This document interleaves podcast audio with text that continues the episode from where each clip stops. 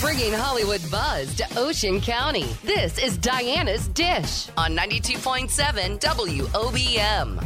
The wait to see Adele in Las Vegas is finally over. My sources tell me she's rescheduled her residency dates after having to postpone it last year due to trouble with logistics.